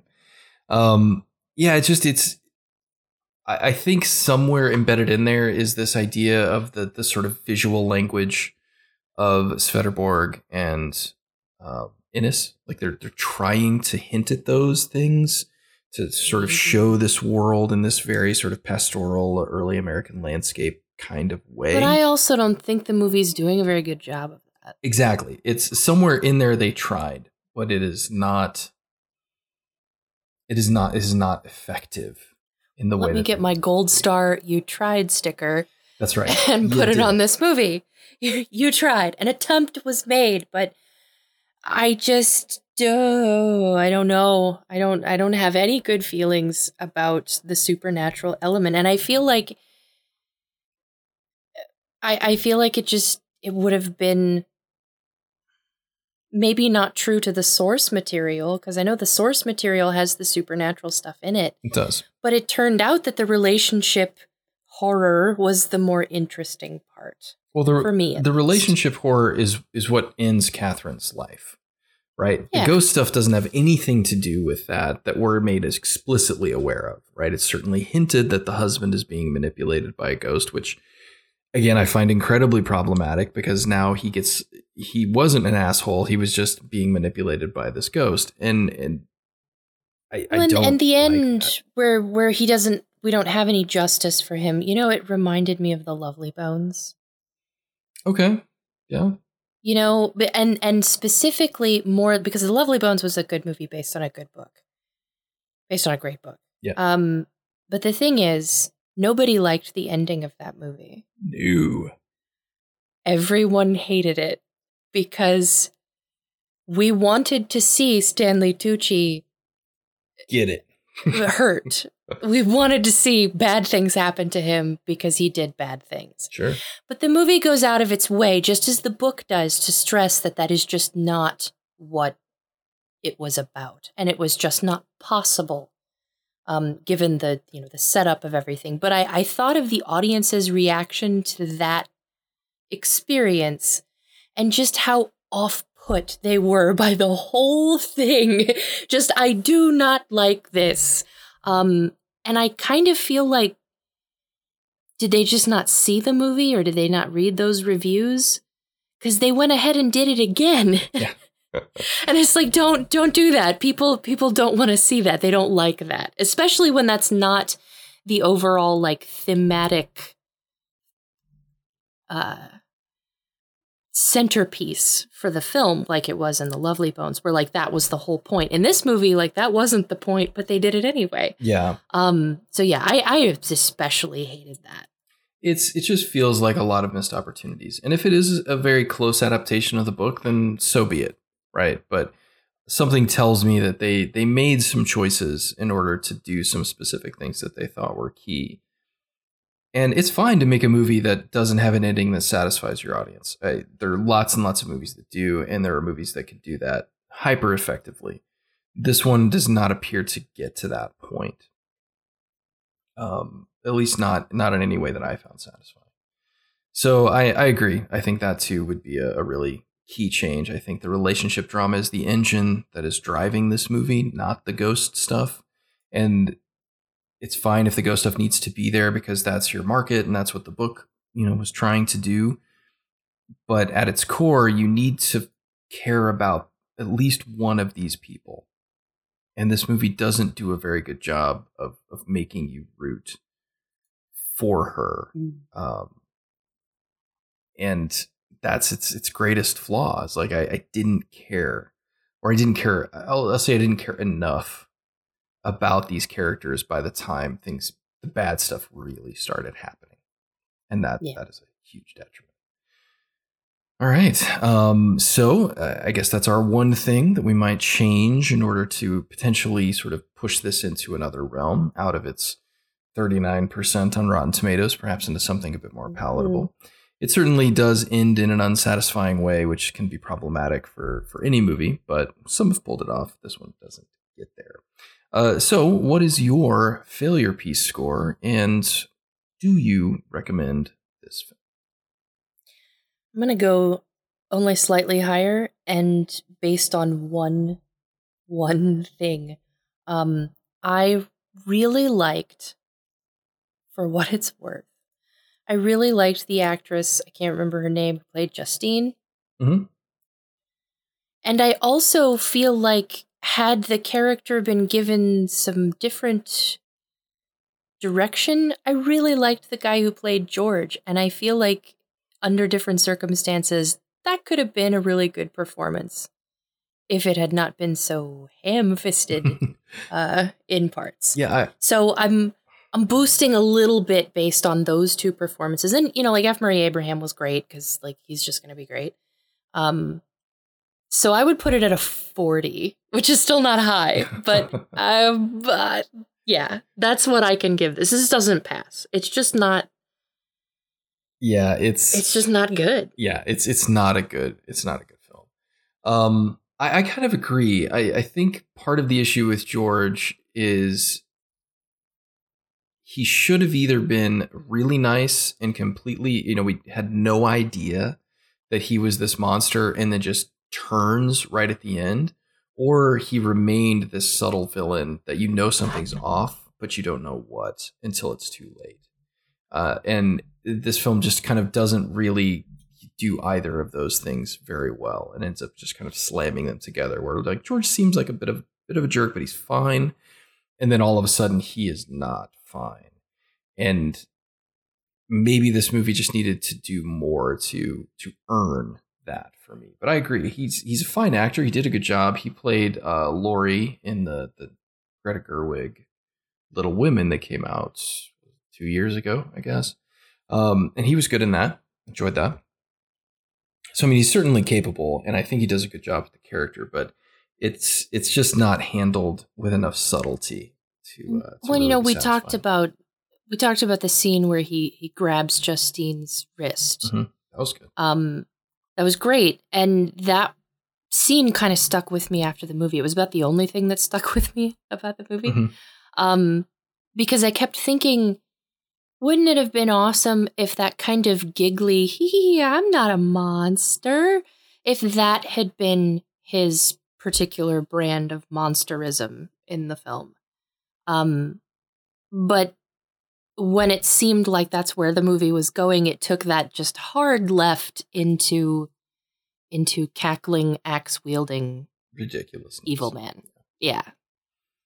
Yeah, and and again, maybe that's the way the book goes too. I, I don't know, but uh, in, in, this particular case, it it's not an effective move for the character, and it, it doesn't do anything to increase tension or fear. It just it's just caused bewilderment. Like, wait, what? Seriously, he's gonna, just gonna go murder that guy? Um, you know that it it it seemed a bit of a stretch, and, and if perhaps the book built that up more that you know he had been casually murdering people for years to get into his position i don't know but this is a movie that i think again it's it's a a, a fairly good example of uh, a woman who is is being gaslit by an abusive husband and realizes it and tries to get out. But the fact that she is unsuccessful i think is going to be really unsatisfying to a lot of people.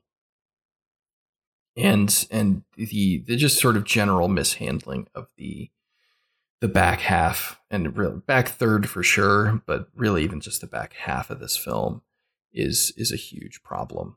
Like it's just not very engaging uh, to watch, and it's it's a small drama, so it's not going to be super propulsive anyway, or it could be, but generally it's it's going to be a little bit more slow moving and, and methodical which is fine. But this movie just never really feels like the engine kicks into gear. Like it's just it's it's kind of at idle for the whole movie. Uh, there's there's no real spikes.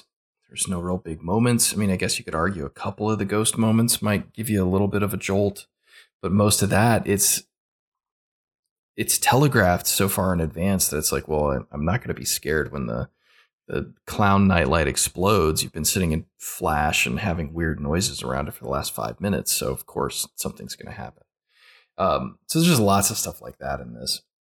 Again, it's it's a shrug your shoulders Netflix film, right? Like it's on Netflix. If you want to watch it, go for it. Nobody's stopping you. but beyond that, I, I am kind of in the same boat. I, I can't recommend this film. Um, there are a couple of people that I would like that I know that I would like to have watch it, so I could sort of just get their opinion on it, get their read. But I, I wouldn't. I, I don't think I would ever suggest anybody like go check this out. I think you'd really enjoy it. Like it's just it's not think, that kind of movie, and maybe you're not meant to I enjoy I would, it necessarily. But, you know, life is pain. Um, yeah, be miserable. Uh, I would recommend this movie to persons who can't sleep and they want to go to sleep so you bad. want to go to bed. Let me tell you Are about you. Are you just so tired? because I'm so tired. I'm tired of this movie, tired of these people. Dr. Manhattan just destroy it all. Yeah. Um yeah. So uh, that's that's about all I could do with recommending this movie is is if you just need some a sedative for the night, this would do it.